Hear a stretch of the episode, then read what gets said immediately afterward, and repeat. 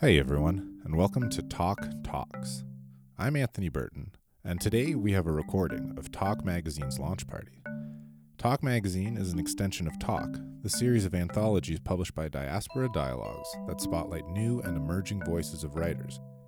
At the launch party, which was on June 21st this past year, we held a panel of Diaspora Dialogues alumni and writers to discuss the question how has the literary scene in Canada changed over the recent years? Our panelists chatted about representation and what exactly it is to call oneself an author.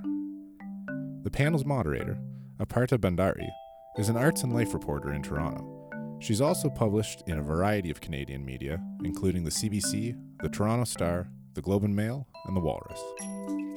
Her areas of interest and expertise lie at the intersections of gender, culture, and identity. I'll let her take it away, and she'll introduce the panel of speakers for the episode. Hope you enjoy.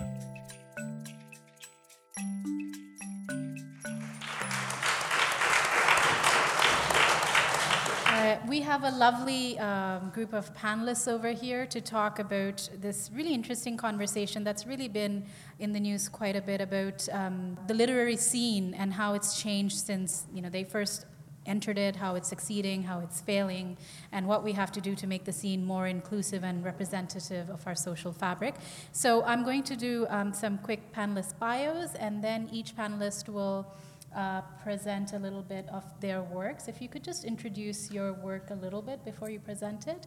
Uh, and then after that, we'll have some question and answers. Uh, at some point, um, I have a bunch, but at some point, I'm going to open it up to the audience and you'll get a chance to ask your deep burning questions. Um, so we have, first of all, on the very right, Rima. Soon after graduating from law school, Rima Patel started writing her debut novel, which draws on her experience working in India's non-profit sector. In 2013, an excerpt from her book won the University of Toronto's School of Continuing Studies Penguin Random House Creative Writing Award and was published in a chapbook called Three.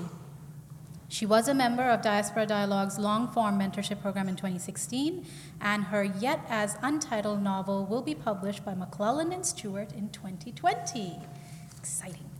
Um, then we have Augusto Bitter, a Venezuelan born actor, mover, and writer based in Toronto. Uh, he has a specialist in drama, theater, and performance studies from the University of Toronto and was named one of Now Magazine's top 10 theater artists of 2017.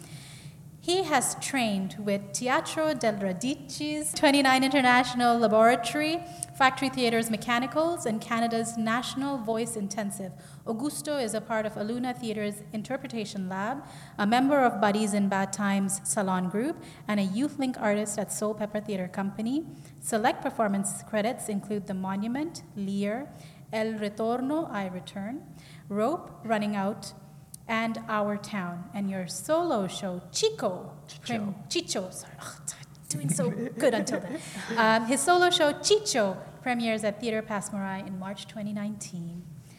Then we have Aisha Sasha John, dancer, choreographer, and author of the Griffin Poetry Prize shortlisted collection, I Have to Live, published by McClelland and Stewart in 2017. Her solo performance, The Aisha of Is, premiered at the Whitney Museum in 2017 and had its Canadian premiere at Montréal Arts Interculturel in April 2018. In addition to her solo work, she's choreographed, performed, and curated as a member of the collective Wives from 2015 to 2017. Aisha's other books include The Shining Material and Thou, finalists for both the Trillium and Relit Book Awards, and in, last year, Aisha's video work was commissioned by Art Metropole as part of Let's Understand What It Means to Be Here Together, which was a week long public art residency during which Aisha and four collaborators made performances in Toronto Union Station's West Wing. That must have been an experience and a half. It was. um, Aisha has an MFA in creative writing from the University of Guelph, a BA in African Studies from the University of Toronto, and training in various Congolese, Ethiopian, and Caribbean dances, as well as Western contemporary and improvisation techniques. And finally, we have Mia Herrera. Uh, your short stories and feature articles and reviews have appeared in various online and print publications, including CG Magazine, Live in Limbo, Hart House Review, and Talk writing the New Toronto Book 7. She's a recipient of the Youth Scholarship Award from Tatamagouche Center in, and Writers Trust Fund Scholarship. Mia was a participant in Diaspora Dialogue's short form mentorship program in 2011 and long form mentorship program in 2013. Mia's debut novel, Shade, was released in May 2016 by Inanna Publications, and she's currently the Ontario Regional Representative for the Writers Union of Canada. Welcome all. Thank you Thank so you. much. So, Rima, what are you going to start us off with? Okay. Uh, so, I'm going to read you a little bit from the beginning of my novel. Um, my novel, just to give you a bit of background, um, is set in modern day Mumbai. It's told from the point of view of Rakhi, who is a young woman working as an admin assistant at a human rights law organization. And she had a bit of a tumultuous childhood. She grew up on the streets, was a bit in conflict with the law, and um, eventually was mainstreamed, air quotes, uh, and is now in this sort of soul sucking, boring, lonely existence. And uh, everything is turned upside down when uh, a young foreign intern from Canada shows up at this organization trying to save the world, and they form an unlikely friendship, and chaos inevitably ensues. And I'm going to read just from the beginning. Apart from the occasional shouts of lovesick drunks and the shrill squeaks of horny rats, Barampara slum gets so quiet after midnight, the silence is deafening. Most nights I lie awake, tormented by the dead air and the emptiness of my one room hutment, drifting into punctured sleep by two or three in the morning. Loud, constant noise helps me relax. It means someone is always there. Gauri Mem says that I can't sleep in silent situations because the script of the street is difficult to undo, whatever that means. Barampara sprawls over seven acres in Bombay, an island city flooded with too many people with too big dreams. In the evening, the slum gets rowdy. Oh. Sorry. In the evening, the slum gets rowdy. Women are clanging pots and pans, shouting at their husbands, who in turn shout back. Boys rev motorbikes and girls giggle. Someone's always chasing a goat. And when India wins a cricket match, firecrackers flare and explode in the lanes like machine guns. By midnight, though, the people of Barampara retreat inside, switch off their television sets, and go quiet until dawn. If I had the secret weapons that important people do, like loud English or proper Hindi, I'd instruct the nearby Garib Nawaz Masjid to keep the call to prayer going all night Rakhi has to sleep, they would shrug if anyone complained about their six hour long azan. Last night, noisy rains crashed down on my leaky tin roof, so I caught a bit more rest than normal. The steady drip drip of water in the corner of my hut filled up half a plastic bucket until the monsoon clouds parted around dawn.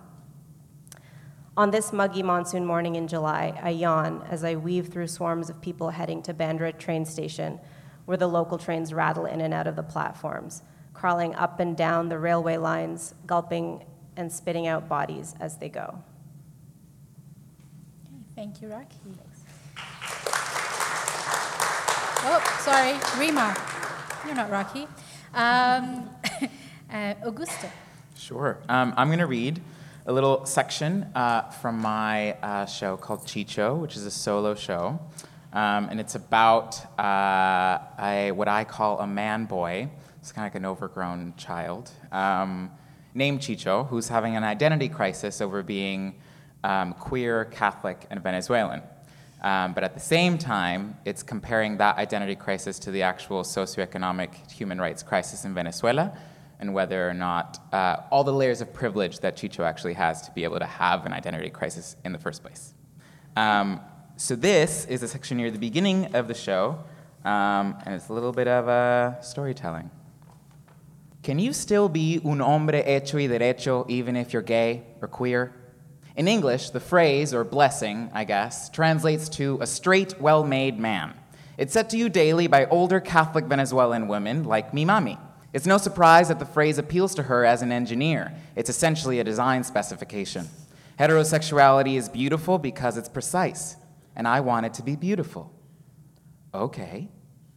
Grade 12, Calgary, Alberta, Texas of the North. It's the first day of school, and I'm sitting at the registration desk, and suddenly the room temperature drops. There, right in front of me, is the most beautiful girl I've ever seen in my entire life Ingrid, the Norwegian exchange student. Ingrid, the Norwegian ice princess of the North. She has beautiful blonde hair and beautiful blue eyes. I'm walking her up to her locker and have the brilliant idea to ask her out on my first formal North American date. Two immigrants, one date, one chance for a lifetime of interracial love and companionship. I offer to pick her up at her after school ESL class because I just got my driver's license and I'm ready to ride. So I take mommy's tiny black hatchback car that I called my little shoe, which, looking back, is probably the gayest name I could have ever given an automobile. I take her to the best Italian restaurant in Calgary called Cibo, spelt with a C, not a che. You can actually tell just by the actual name, it's not even actually run by actual Italian people because Cibo actually just means food in Italian. It was perfect. But it turns out that the wait time for a table was two and a half hours. Two and a half fucking hours! So I take her down the street to this other, cheaper, actually Italian restaurant with an equally original name Buongiorno. Ingrid sits there eating her linguine, and then, oh, then, she has the audacity to ask to split the bill. I mustered up all my straightness to say, mm, I got this. I know, I didn't even have to speak Spanish to her, and I was still sexy.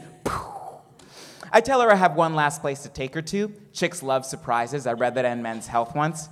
I take her to this lookout where you can see the adorable, tiny ghost town downtown Calgary skyline. We get there, and all the other cars are literally fogged up from teenagers making out, like in the American movies. I panicked, so I suggested we step outside for a romantic walk in the night, and two minutes and 36 seconds later, we're back inside the car. Turns out it was too cold for her outside. The Norwegian ice princess of the north was too cold. She had so many contradictions. I decided I was going to marry her. So I'm driving her back home and I'm going real fast in my little shoe because I'm real nervous. We get to her house and it's a beautiful, giant midtown Calgary mansion fit for a Norwegian oil company CEO dad and his beautiful Aryan family. I turn off my little shoe's engine. She turns to me. She smiles. Time stops. She goes in for a solid high school hug. I turn sideways, my lips bunching into a pucker, but my arms flail and I hit her in the face. I hit her in the face. She laughs. Her laugh sticks to the roof of her mouth. It's not the kind of laugh me mommy would laugh. She was laughing in English, even though it wasn't her first language. So we hug quickly. She walks into her beautiful, giant, midtown Calgary mansion fit for a Norwegian oil company CEO dad and his beautiful Aryan family. And I am never to see her again.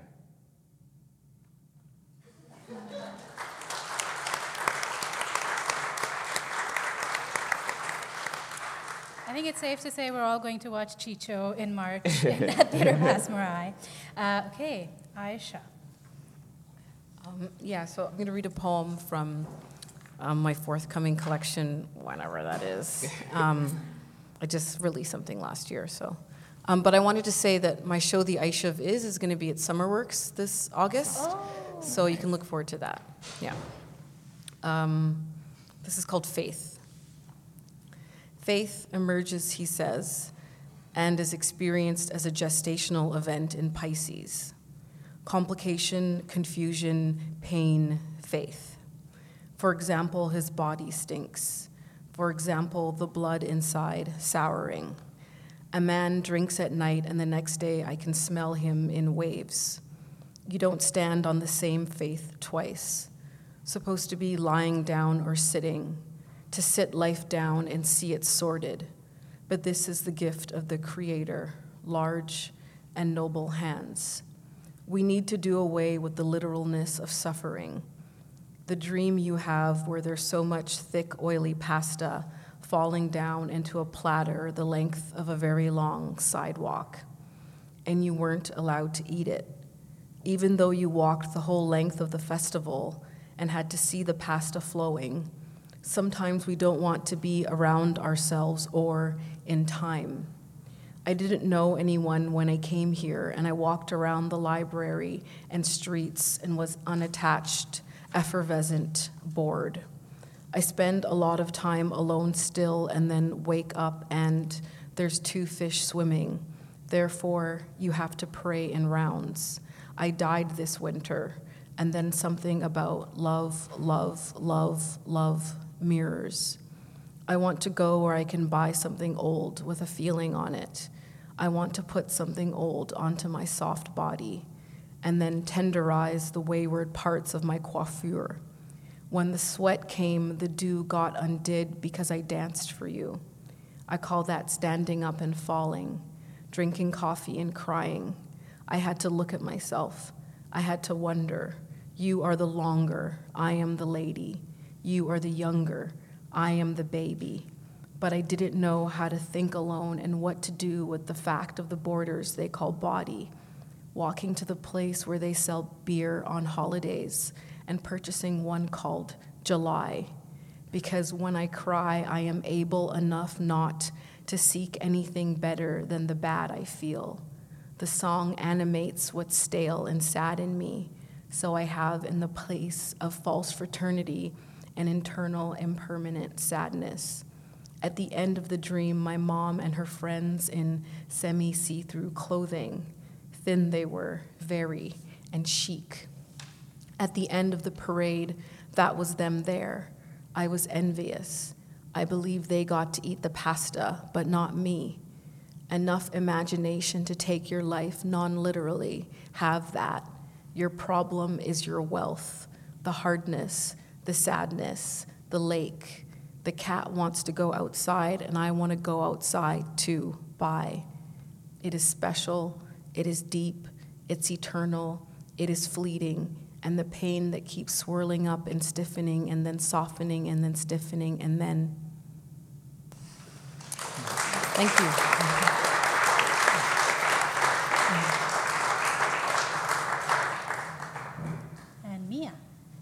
Thank you. So I'll be reading an excerpt from my novel Shade, which tells the story of a young woman named Benny who goes to the Philippines to meet her father, who she's lived apart from for quite some time. The scene I'm reading is near the beginning of the novel, and it actually starts in the small town of Georgina, which is an hour and a half north of here. And Benny is meeting her longtime boyfriend, Tom. So, Tom's been acting strangely lately, and Benny suspects he'll finally be proposing that day, which she's very excited about because she's lived in Georgina her whole life, born and raised there, works at a stable but dead end job, and she's ready for the next chapter. Tom asked to meet me at the nearby Tim Hortons. To be fair, I didn't expect my proposal to come over coffee and Timbits, but I'm willing to overlook the less than romantic environment. Tom's a practical man. He's already there by the time I arrive, sitting on a picnic bench outside nearest to his white BMW. I look at the food he's ordered with an appraising eye. You upsize my French vanilla. What's the special occasion? I crack a smile, but Tom looks preoccupied. Thank you for coming, Benny. What is this, an interview? I ask, trying to calm the fluttering in my stomach. Relax, I think. This is Tom. You're ready for this. I sit across from him and he takes my hand. I'm sorry, I don't know how to begin, he says. I know I've been acting strange lately, but we've been dating for a really long time. He looks into my eyes, and the intensity of his gaze makes me certain the statement will be followed by a ring. I'm already nodding my head. Yes. Tom's earnest words are followed by a, but we just won't work out. I stop nodding and stare. You know how traditional my parents are, Benny, and I'm their only child. Considering my age, my parents want me to start getting serious about my future. It's important for my family that my future wife be Chinese. You know that, right? It's important for them, it's important for our company, and I love you, but it's important for me. I think of Tom's mother, who often comments on how close I look to being Chinese. After three years, I thought her remarks were all in good fun. The idea that my race is a point of contention is news to me. We're too old to play around anymore, Benny. Play around. The words strike me. I think of all the nights we've spent together, nights and days that seem like pretty serious signs of commitment to me. I've fancied the way we get up together in the morning, get ready for the day, the way I imagined we would be getting ready for the day together every day for the rest of our lives. Benny, you're hurting me, Tom says, and only then do I realize I'm squeezing his hand. I ease my grip. You're joking, right? This is some kind of sick joke, right? Tom bites his lip. Come on, Benny, you've always been so reasonable. You can't believe how much I love you, but I want to start taking on more of my father's responsibilities. His ambition, his drive, the grounded, level headed honesty I so much appreciated. Okay, so you're telling me that the only way for you to take on a share of your father's company is to break up with me? Essentially, yes, he says. Okay, I must be missing something. Your parents are telling you to break up with me? Not really. It's understood, he says. It's understood? Did I miss the memo? Come on, Benny, he says. Don't come on, Benny me. We've clearly missed a few key fucking points in the past few years, haven't we? Tom flinches. Why are you acting like this? he asks, looking around. There are other people here, Benny. He takes my silent seething as compliance and nods at the children on the picnic bench behind me. There are kids here. Kids. He and I were supposed to have some kids of our own. We wanted two a boy and a girl. His ease in discussing the future showed a maturity I hadn't encountered in other men before he and I started dating. But his consideration for the children behind me and complete lack of regard for the children we planned infuriates me even more. Don't fucking tell me to keep it down, I say, raising my voice a notch higher. What was the past three years then? A joke? A practice run? Clearly it was a waste of time. A waste of time? Tom flushes a red that colors his neck and cheeks in uneven blotches. Christ, Benny, does everything have to be a process for you? Are you kidding me? Mr. Analytical is talking to me about process, I ask. You're the one who color codes his goddamn underwear drawers. And just for the record, our relationship wasn't a process, but we sure as hell had a plan. Tom stands up and places his sunglasses on with a deliberation that only makes me angrier. I should have listened to my parents when they said I was wasting my time with you, he says. I don't know why I was so worried to have this conversation in the first place. Good riddance. No, good riddance to you, I yell after him.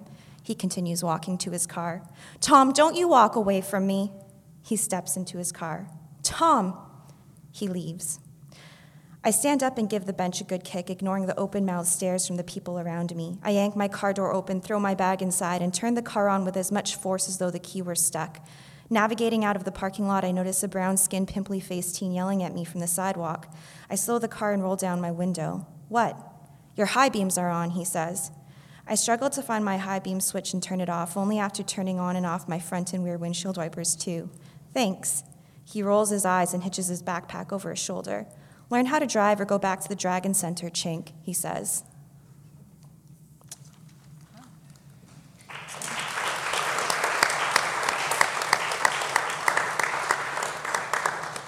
Okay, so um, as I mentioned, we're, we're supposed to be discussing how the literary scene has changed since you first entered and whether it's succeeding, failing, what we can do to make the space more inclusive and representative of our social fabric. And I think this is a conversation that I've been hearing for at least since I've come to Canada about 20 years ago. So I'm kind of curious to actually hear um, from each of you how maybe just just just just on to begin on a hopeful note. How did you first decide to sort of okay, this is it. I'm going to do it. I'm going to I'm going to write something or create something. What was the first impulse of I'm to I'm to, you know, put something out there in the world because that's one of the most difficult things as an artist. So perhaps we can start with Rima and then make our way down. Um, I like to think it happened sort of organically um, because I was so bored with what I was doing. Uh, so I was I, I, went to law school and I was articling um, before I got called to the bar, and it was midway through my articling year where I just would come home just so sad. Um, and I thought to just take a creative writing course at U of T Continuing Ed um, department. And uh, I took a class called Intro to the Novel, and I just loved it. And it was, I was able to express myself in a way that I had never been able to. And I realized there were all these stories inside of me that needed to come out. And um, I really just went with it. And I don't know where along the way um, I decided to put it out into the world. I think it just it just grew because I, I loved it the more that I did it. Gusto? Um, I uh, Chicho is the is the uh, biggest thing I guess scale wise that I've ever written to date, um, and it started in while I was in theater school at the University of Toronto, um, and I had finished my performance training, and I still had a year to finish other courses and other credits, and I decided to take a playwriting class on a whim because I knew I wanted to create my own work, but I knew I needed some other foundations and tools. Um, but it also came out of a need of, of being in theater school and being bilingual and being from Venezuela and being non white. You get to, especially in an acting class, you work with a lot of Shakespeare and Chekhov and George Bernard Shaw, which uh, they don't uh, really exist in my body in any sort of way. Um, and, and I had to find for myself the kind of theater that I wanted to create that kind of um, took all this Eurocentric training that I had been given and trying to find through other different community organizations and other companies like Aluna how I can then combine that and smash it together in really interesting ways with um, Spanish and what the Spanglish, the Spang, Spanglish um, gives to my kind of theater, but also what Latin American theater, which is so different than North American theater or European theater, how that can um, inform my practice as well as the other stuff that I've learned. Aisha?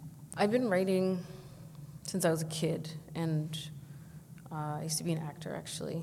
So it's really young, and um, like when I went to, I, I did undergrad here. I, I grew up in Vancouver, but I came here to uh, do African studies at U of T, and even then I. I was like, well, my grades don't really matter because I'm going to do an MFA. Like I, so I, I had the plan to write. Similar to Aisha, I uh, was writing since I was a child, so I always loved telling stories, and I try to bind, you know, make magazines and bind them and sell them to my family for 10 cents a copy. um, so I always loved to write. Um, when I graduated from university, I took English Lit just because I loved to read. Everyone was asking me what my second teachable was. I was like, oh, I don't really want to be a teacher. So I didn't have a second teachable. I kind of got into administrative work, and I just wanted to stay creative um, and want to stay in the community. Um, it was interesting because I went to U of T for English Lit, and I remember in my last year, I happened to be walking by one of the Toronto Public Libraries, and they had a reading on that night. And I went in, and it was a DD reading, and I took one of the flyers from there, and I kind of hang, hung on to it. Um, I graduated in 2010, and I kind of kept checking in on DD over the year, but it wasn't until 2011 when I was really missing that scene and really missing writing uh, that I uh, checked out DD again, and I actually signed up for the short form mentorship program. And that was a great experience. Um, after that, I, I decided I really wanted to stay in the writing space, and I was lucky enough to get into the DD long form mentorship program, and it kind of snowballed into this book that I had been writing at the time. So it all kind of happened organically from there. But it all started with that passion for writing, and then all of a sudden it was just a series of events happening upon the right place at the right time, finding the right program, finding the right people. So, um, you know, starting with the successes or the positives, I guess. I mean, I remember when I first came to Canada, this was around 1998, and at that time, you know, Shyam Selvadurai with Funny Boy was kind of making waves, and for me, it was really interesting that oh, there can be this this book about a Sri Lankan queer. Uh, boy growing up, you know, kind of a thing, and I was really quite intrigued. So I was, I'm kind of curious, as, as I mean, Augusto, you sort of mentioned a little bit about from Shakespeare to, to you know going to Aluna. But when you when you all of you when you first sort of started, was was there that sense of did you have a sense of it's it's diverse or did you have a I mean what what was your feeling about what the scene was like at that time when you when you all started, Rima? I had I had no idea what any scene was at the time because it was just not a part of my world. Um, but I did, um, speaking of Shyam, who was my Diaspora Dialogues mentor, and also in 1998 I read Funny Boy, and it was my favorite book. So I did grow up reading books that I really enjoyed, and they happened to be books that told stories um, about people of color and um, you know, women and, and um, not nec- they weren't necessarily the things that um, we were studying in school, but I'll, I'll also say I went to a feminist school. So we were reading a lot of great stuff back then. But yeah, I mean, I think with my own book, there was a sense of I don't know if anyone's going to really like this but me and maybe my family and my friends. Who are here to support you today. here. um, and, and, I, and I wrote the book thinking, this probably won't get published. No one else will really want to read it. Um, I'm just going to do it for me. I'm going to do it for me. Um, and so that's what I did. But I think, I wonder if maybe I didn't study English lit and I didn't, I didn't really run in creative circles. And so um, that wasn't there. But also, I think I had that feeling that maybe um, this wouldn't happen for me because I just, I wasn't seeing people like me um, getting published. Um, and now I am. And I think, and you know, and I see all of you guys and a bunch of writers um, whose works are getting out there. And I think, let's say, you know, I was born 20 years later, I think I might have had an earlier entry into writing, uh, or at least publishing than, than now. Not that I regret anything. Okay. Augusto?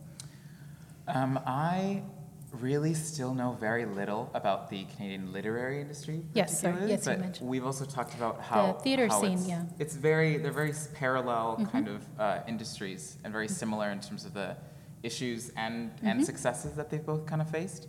Uh, but when I started, which I'm gonna gauge as kind of graduating and, and leaving the program and starting to make my own work kind of independently. Um, I found a home pretty quickly in the independent theater community um, because it also expands um, the form of theater that you can create, the forms of storytelling, um, and in terms of diverse voices of all those different layers of what diversity can mean. Um, and still, so I knew that that was a great um, uh, avenue for me in the independent theater community, but it's it's so small still relative to uh, the budgets that the general theaters have and the, these theaters that have been around for uh, realistically not that long of a time. The Canadian theater industry is fairly new. It's been on, at least in Toronto, it's only been active since maybe the 70s. Um, but there's these, still these huge theaters that are producing um, uh, primarily uh, white Canadian work. Uh, but I see it slowly creeping into those theaters as well from uh, the independent theater community that keeps growing. Um, so that's where I'm gauging it. Yeah. Aisha? Yeah, I think when I was younger, I really looked to the to the states. Hmm. Um, I've been asked about like my beginnings, and uh, Amiri Baraka was very formative for me, the poet, Amer- U.S. poet. Um, and but I, so I, I don't. But when I was in undergrad, um, I took a course called Caribbean Women Writers, and I read Dionne Brand's work Yes. in that class. And i couldn't even like believe it. Like I it was so good. Like i couldn't like it just and i mean she's my editor. She was my thesis advisor. I studied like I, she's my friend. Like i have a relationship to her. And i think that as time goes on i'm like more and more i just feel more and more like lucky that an artist who I admire so greatly happens to live in my city. Because it, it's not just that she's here, I, lo- I love her work, like, regardless, and that sort of kinship. So I, I f- I do feel grateful in, in that regard, but I think generally, like, as an artist, because I'm a dancer as well, I, I, I still don't feel like I have a lot of um, like peers or like role models. Like i do as a poet like but um, i still look to the states actually in terms of artists who are in terms of like black choreographers and like so i think because of the internet and like i don't know what i would do without the communities that are available through the internet. Like if i had to rely only on who's here i, I think i would feel like poor to be honest. Like um, I, i've i continue to um, relate and i've traveled like for my work and so i, I meet people um, abroad and that's been like vital for me in terms of community so yeah yeah Mia, you, you've talked about the, I mean, you talked about walking in that diaspora dialogues Mm-hmm. reading and, and sort of the existence of, of programs like this to, Absolutely. So I think um, with regards to the writing space in general, like, and that idea of Canadian literature still seems relatively new. So the diversity in that space before I actually started to get involved in it myself, I, I wasn't even quite aware of what was around in it. So even studying English literature in university, um, there wasn't a lot of diversity in the literature that I was reading, and maybe it was because of the courses I was taking. But really, the the most diverse literature that I found in my university experience was through an Asian American writers course, and then mm. it's because it had to be. Um, but other than that, the books that we were being exposed to, even in high school or university, they weren't that diverse. I do find that um, finding these communities has been really important. And these communities, like Diaspora Dialogues itself, has been so integral to creating the diverse space in literature where more and more as I get involved, I'm able to meet more diverse groups and more diverse writers. Um, but that's something that I've seen increasing over time.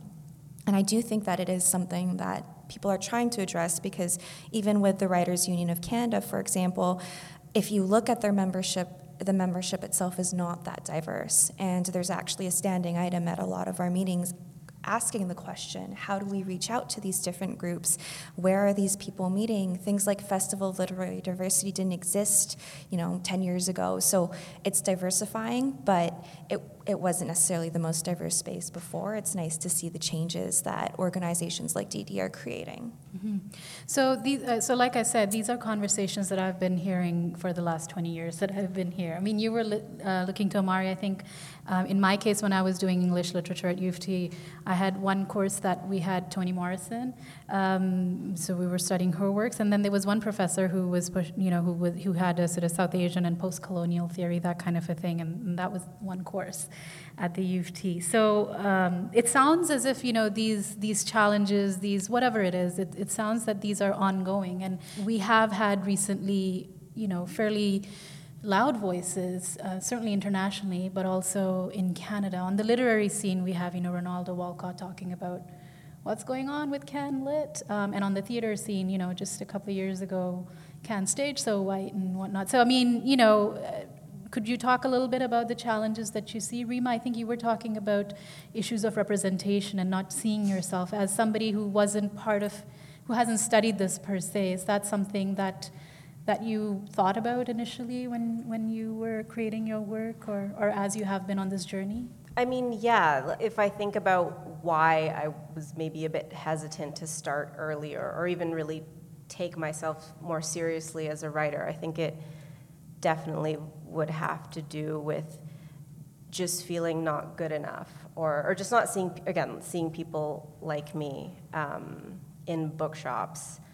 Um, and when you say like you, I'm curious because there's lots of South Asian writers who are quite, you know, people like will me. point to Rushdie or Arundhati Roy or something. Mm-hmm. So what do you mean by like me? Um, I, th- I mean, I think being young had a had a lot to do with it. Um, I look at Salman Rushdie, um, and that that's someone whose level of, I think, literary genius just seemed it's so inaccessible to a lot of people. Hmm. Um, that wasn't the kind of, those weren't the kind of books that someone like me would be able to produce. Um, full disclosure, I've tried to read uh, Satanic Verses like six times, and I just can't do it. but I do love some of his other stuff. Um, and so I think, yeah, so when I say like me, um, for me it was, yes, you know, being a daughter of immigrants. Um, yes, there's off the top of my head, like Jhumpa Lahiri, who writes mm-hmm. about being the daughter of South Asian immigrants. But I guess at the same time, it was just feeling as though it just it just couldn't possibly be an option. No one around me was doing it. Um, no one was really writing around me. Hmm. Augusto, how? Um, what are some of the conversations going on? Yeah. Uh, uh, because Canadian theatre, as I mentioned, is so new relative to other continents and other industries diff- around the world, and like the U.S. too, it's newer relative to that. Um, there, Canada has uh, an extensive uh, history of identity plays. There's so so many plays about what it means to be Canadian and mm-hmm. what uh, what it means to immigrate to Canada or to be born in Canada, and there's and sometimes because of just the sheer mass of so many works about that, it can get a, a bit competitive, I've, I've found, um, in terms of like, no, this is Canadian work, or this is Canadian work, or what does um, Indigenous theater look like, or what does, is there one thing for Canadian theater? So there's no, um, it, there still feels like there's no actual anchor per se, um, which can be really fruitful because it just means that a bunch of new work can be created and it can experiment and you can kind of do anything. Um, but at the same time, it can also feel a little competitive and a little everybody's everybody's voices trying to get heard, rightfully so, because there are still systematic power imbalances that make uh, us as people of color or queer people or other able people trying to compete for attention even with each other. I don't remember exactly what the question is, but Neither I do, do have I at something to this say. um, I, th- I think that um, I have like three things to say. One is that on one hand, I do feel um, like I have been blessed by having these like literary mothers such as Dionne and NourbeSe, like um, like poets. The other hand, um, I'm also grateful for like how the language has changed and how the lexicon has changed and how we talk about privilege and it's a known thing that appropriation is a problem. When I was in grad school, we were having these like ridiculous arguments where white men were like, "Why can't I write from like?" So like the conversations have shifted. Um, however, I'm also very frustrated by this word diverse and these ideas of diversity because they center whiteness and i don't use that language myself even though i understand what people are saying when they're when they're saying that. Um, as a as a performer this is actually a better uh, a more coherent example. Um, as a dancer who did playwright units when i thought i wanted to be a playwright I experienced this thing where I couldn't be seen, where the kind of work that I had envisioned, this sort of like more um, experimental body, now I just do it as a dancer, but like I was in Nightwood and I was like, I was encouraged to tell these stories. I felt like there's a sort of a, like a, like a real poverty of imagination for what is po- like how racialized peoples, how our work can be, and how broad and outrageous. And so sometimes I think these conversations around diversity are like, I mean, often they're problematic, but one of the ways in which I think they're problematic is they kind of like mask this like homogeneity of style. Like things aren't actually diverse. Like, if that makes any sense. Yeah. So, um, and then I also think about the fact that, like, you know, like I have a career now, so people knew who, knew, know who I am. So uh, the way that I'm treated and how I'm talked to has changed. But when I was younger, as a poet in the city, when I mentioned that I was a poet, so you do spoken word, so you do spoken word, it was like unthinkable that I wrote, and it made me so angry. So yes, on one hand, I was like reading a lot of things, and I knew that Dionne was there and NourbeSe was there. So there were like Toronto writers, black West Indian Toronto woman writers that I like I had access to, but I also couldn't even be seen as a writer for the longest time. So and I'm and I'm and I don't know if that's changed because I'm too visible to know like I'm not anonymous anymore. Ah. Do you know what I mean? Yeah. So when the question came up about how the literary scene has changed, that was one of the questions I had. I'm like, well, I won't know, like unless I went in like disguise. like I'll I'll never know. But you, f- Yeah. but you feel that on, on in this space as a dancer, that that sense of I think what I'm saying generally, hmm. no, I don't want to complicate it, is that part of my experience is being underestimated in terms of like the breadth of material I'm capable of. Or that's the particular kind of oppression that I've found the most vexing. Hmm. And it's also maybe something that I still experience, even with a career. But I but I also understand but it and it's gendered, obviously. Like there's something about um, working at the edges and trying to, and being innovative and and caring about form in certain ways. And if you put that on top of being like a woman and on top of being racialized it's like oh it's like there's fear. There's um, it's like too much difference. Um, that's my experience Okay. yeah Samia, um, do you have some thoughts? I mean, what was interesting to me about your particular story that you chose was the characters, and, and you know, typically when we think about these sort of scenes, we think about these interracial characters, and it's white and somebody. Um, so it was really interesting that it's a Chinese person, a Filipino person, and the kind of racial tension that's over there. And I'm kind of curious as to uh, what you feel, you know, the stories are being told, and where your story fit in, and all of this. Yeah, I guess um, similar to what Aisha was saying earlier, I've I do feel like I've struggled a little bit um, ever since my books launched with that idea of the word diversity to a certain extent. Um, it's easy to say, but I feel like it's it's difficult to explain, and um, particularly in the writing space, I think there's that search for diversity, but oftentimes. Um, I worry personally as an author if I'm just chosen because I'm a visible minority, for example. Um, when I read this scene in my book, it's interesting because I've actually read it a couple of times at a few different panels. A few people have said that, like, oh, like Asian people can be racist to each other.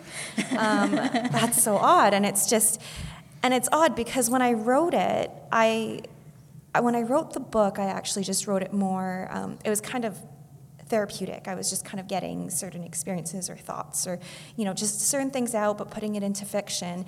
And I wasn't thinking about the race of a Chinese person and a Filipino person, though obviously it's playing on some very specific dynamics there. And that became the prominent thing about what was going on, even though for me personally in that scene, it was very much more a relationship thing. It was, uh, you know, this woman is going through a a serious breakup and she's just floored, and, you know, it, it's a lot of different layers there. So I find that having been um, a diverse writer in this space has been interesting because it does bring up a lot of questions of race, um, but then I struggle because it feels like my book is then primarily seen as a racial book or a book about immigration, which it's, it's not even close to being about immigration, or a book about diversity. Um, I was invited to speak on panels called um, Immigrant Stories. And I was like, oh, I didn't know that was what my story was about. Um, so it's been a very interesting time, and I find it's it's been very challenging as well because I think that the conversation is important. I think that the topic of diversity comes up so much because it is important, but at the same time, I I personally struggle with the fear that any chair I'm sitting in is a chair that I've been chosen to sit in because I'm a visible minority, and that's what people are looking for these days. So I've been, I haven't really found any resolution around that. It's just kind of been this uneasy, like, do I deserve to be here, or am I just here because I'm supposed to, like, fill a quota or something? So it's, yeah, it's been a very interesting period. But I'm kind of curious. I mean, hasn't uh, isn't this been an ongoing thing? I mean, you, you mentioned you know the the, the amazing breadth we have of um, identity plays in Canada. Um, you know, and like I said, when I first came, it was Shyam's funny boy that I was like, oh, okay, this is this is the Canadian literary scene. So I'm kind of curious. I mean, is it that we're having different conversations now, as you've pointed out? I mean, you you said that at one point appropriation wasn't even, you know, people didn't even think about it. At least you don't have to explain those things so much anymore. And yet, Rima, I think in the conversation that we were having via email, you pointed out that you know the whole appropriation prize fiasco that happened. A while, not that a long time ago is still there. So, I mean, have we moved forward really, or are we still dealing with a lot of things? I mean, I think some of us have moved forward. Um, it made me kind of sad to hear to hear to hear you say that, Mia, about feeling as though do I deserve to be here, or is it just because I'm, you know, racialized that I'm here? I think, and, and I and that's a, and that's a natural feeling, and it's happened to me too. And I don't really let myself feel like that ever anymore, because I think that it it comes back to what Aisha said about centering whiteness and this belief in a meritocracy that doesn't actually exist, um, and understanding that for a long time, uh, um, because of whatever privileges certain people have had, certain people have had access to spaces and um, uh, been given opportunities that a lot of us haven't. And um, the only, to me, I think the only way to really move past that is to start making, taking positive steps to counter that by actually including people and saying, now we're going to actually include people like this or people with these stories to tell. Um, because if we, if publishing or any profession in, in general was a meritocracy, it would look very different and it wouldn't be bloated with the same kinds of people that we that we see in them. Um, yeah, I think a lot about the way that theater particularly is made and also about writing in general. Like mm. I, I hesitate sometimes also to call myself a playwright. It doesn't always fit. I, like I prefer theater creator, even though that seems also kind of pretentious, but there, there's something about the kind of a connotation of the word playwright or writer that my uh, like my brain immediately goes to sitting at a computer or sitting in front of a notebook and writing. Mm. Um, whereas a lot of this show that I've created has been created physically or through improvisation or or through other ways of finding storytelling. So I think the progress that I see specifically in theater too is finding. Um, a lot of people talk about decolonizing their theater practice, mm. which is really interesting. Um, but I, I think of it more of, of just finding other um, ways to tell stories that aren't the same, usually um, Anglo Eurocentric ones that we've kind of inherited here in Canada mm. um, that we get trained in. And I have seen more and more work that does cross boundaries between theater and poetry and dance um, that is really interesting. And I do see more and more artists of color or queer artists who are st- like slowly starting to make work that is not just about being queer or being artists of color. Because um, I know even with this piece, I've been asked like, "Oh, are you worried that now they're going to define your work after this one thing?" Mm. I'm like, "They're bound to. Like if it's if it's this big first public thing." Um, but I'm personally kind of excited to subvert that and to do something else different and see what I can do to not. Because um, I, I don't want to be bored by my own work. That's, I think, what terrifies me the most hmm. is making theater or making work that I don't want to see or that I think I've seen before. Um, and it's not necessarily so much about competition or challenging other forms, just something um, that feels authentic and that I ultimately, whether or not it's light or dark, that I ultimately enjoy. Aisha? I wanted to, um, what you said struck a chord with me as well, and, I, and I'm, I'm grateful that you said that. Um, and, um, and thank you, Rima, for speaking to it. As, but I, I think like our feelings are real and our feelings um, uh, are guides. The Sufis say like the heart is the seat of intelligence. And um, I think that what you're talking about is this tension. I experience this tension um, where in, in the time that I've been in Toronto writing, I have witnessed change, but there's uh, resistance to change, as there is. And so my book was shortlisted for the Griffin. The Griffin uh, was won by Billy Ray Belcourt, an Indigenous writer.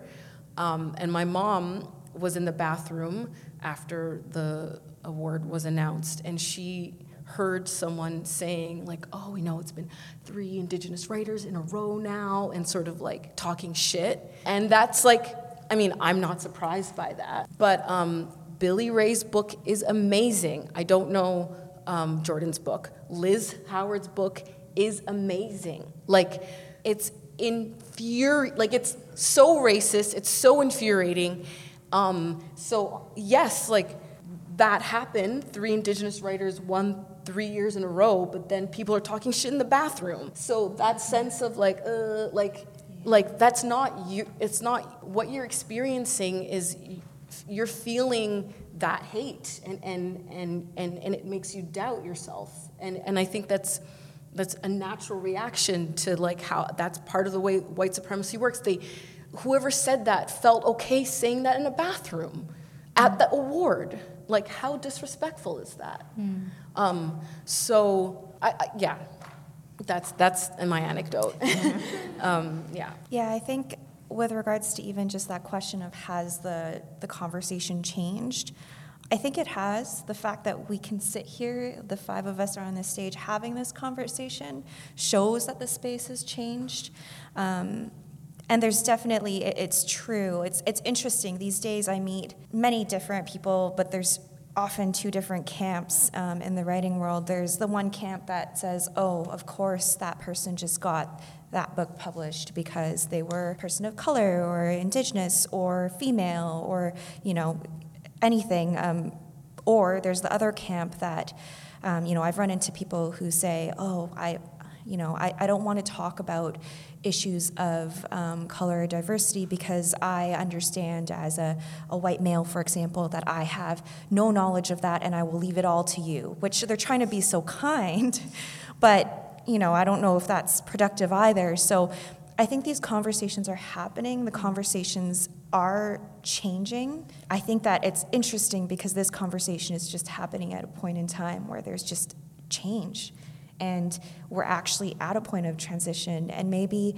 maybe 10 15 years down the road we don't have to have the conversation even about what diversity in literature means. Maybe we'll just be talking about literature um, or you know what the, the different meanings behind our stories or, or you know it, it'll just be kind of understood. Um, but i think right now we're just at a point in transition where it was never acknowledged before or spoken about and now we're talking about it but there's still that tension um, who knows what it's going to look like in the future, but I think we're definitely in a moment of change for sure. Well, I want to thank our panelists so much Rima Patel, Augusto Bitter, Aisha Sasha John, and Mia Herrera, and I'm sure we're going to see all of them very soon. Thank you. Thank you.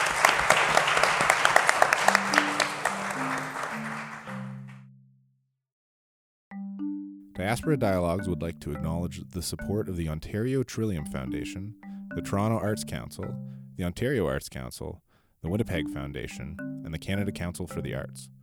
Other sponsors include the McLean Foundation, the Michael Decter Foundation, BMO, Manulife, and our individual donors as well. To read everyone's stories, find more episodes of the podcast, and stay up to date with talk events across Canada, go to talkmagazine.ca. Thanks for listening.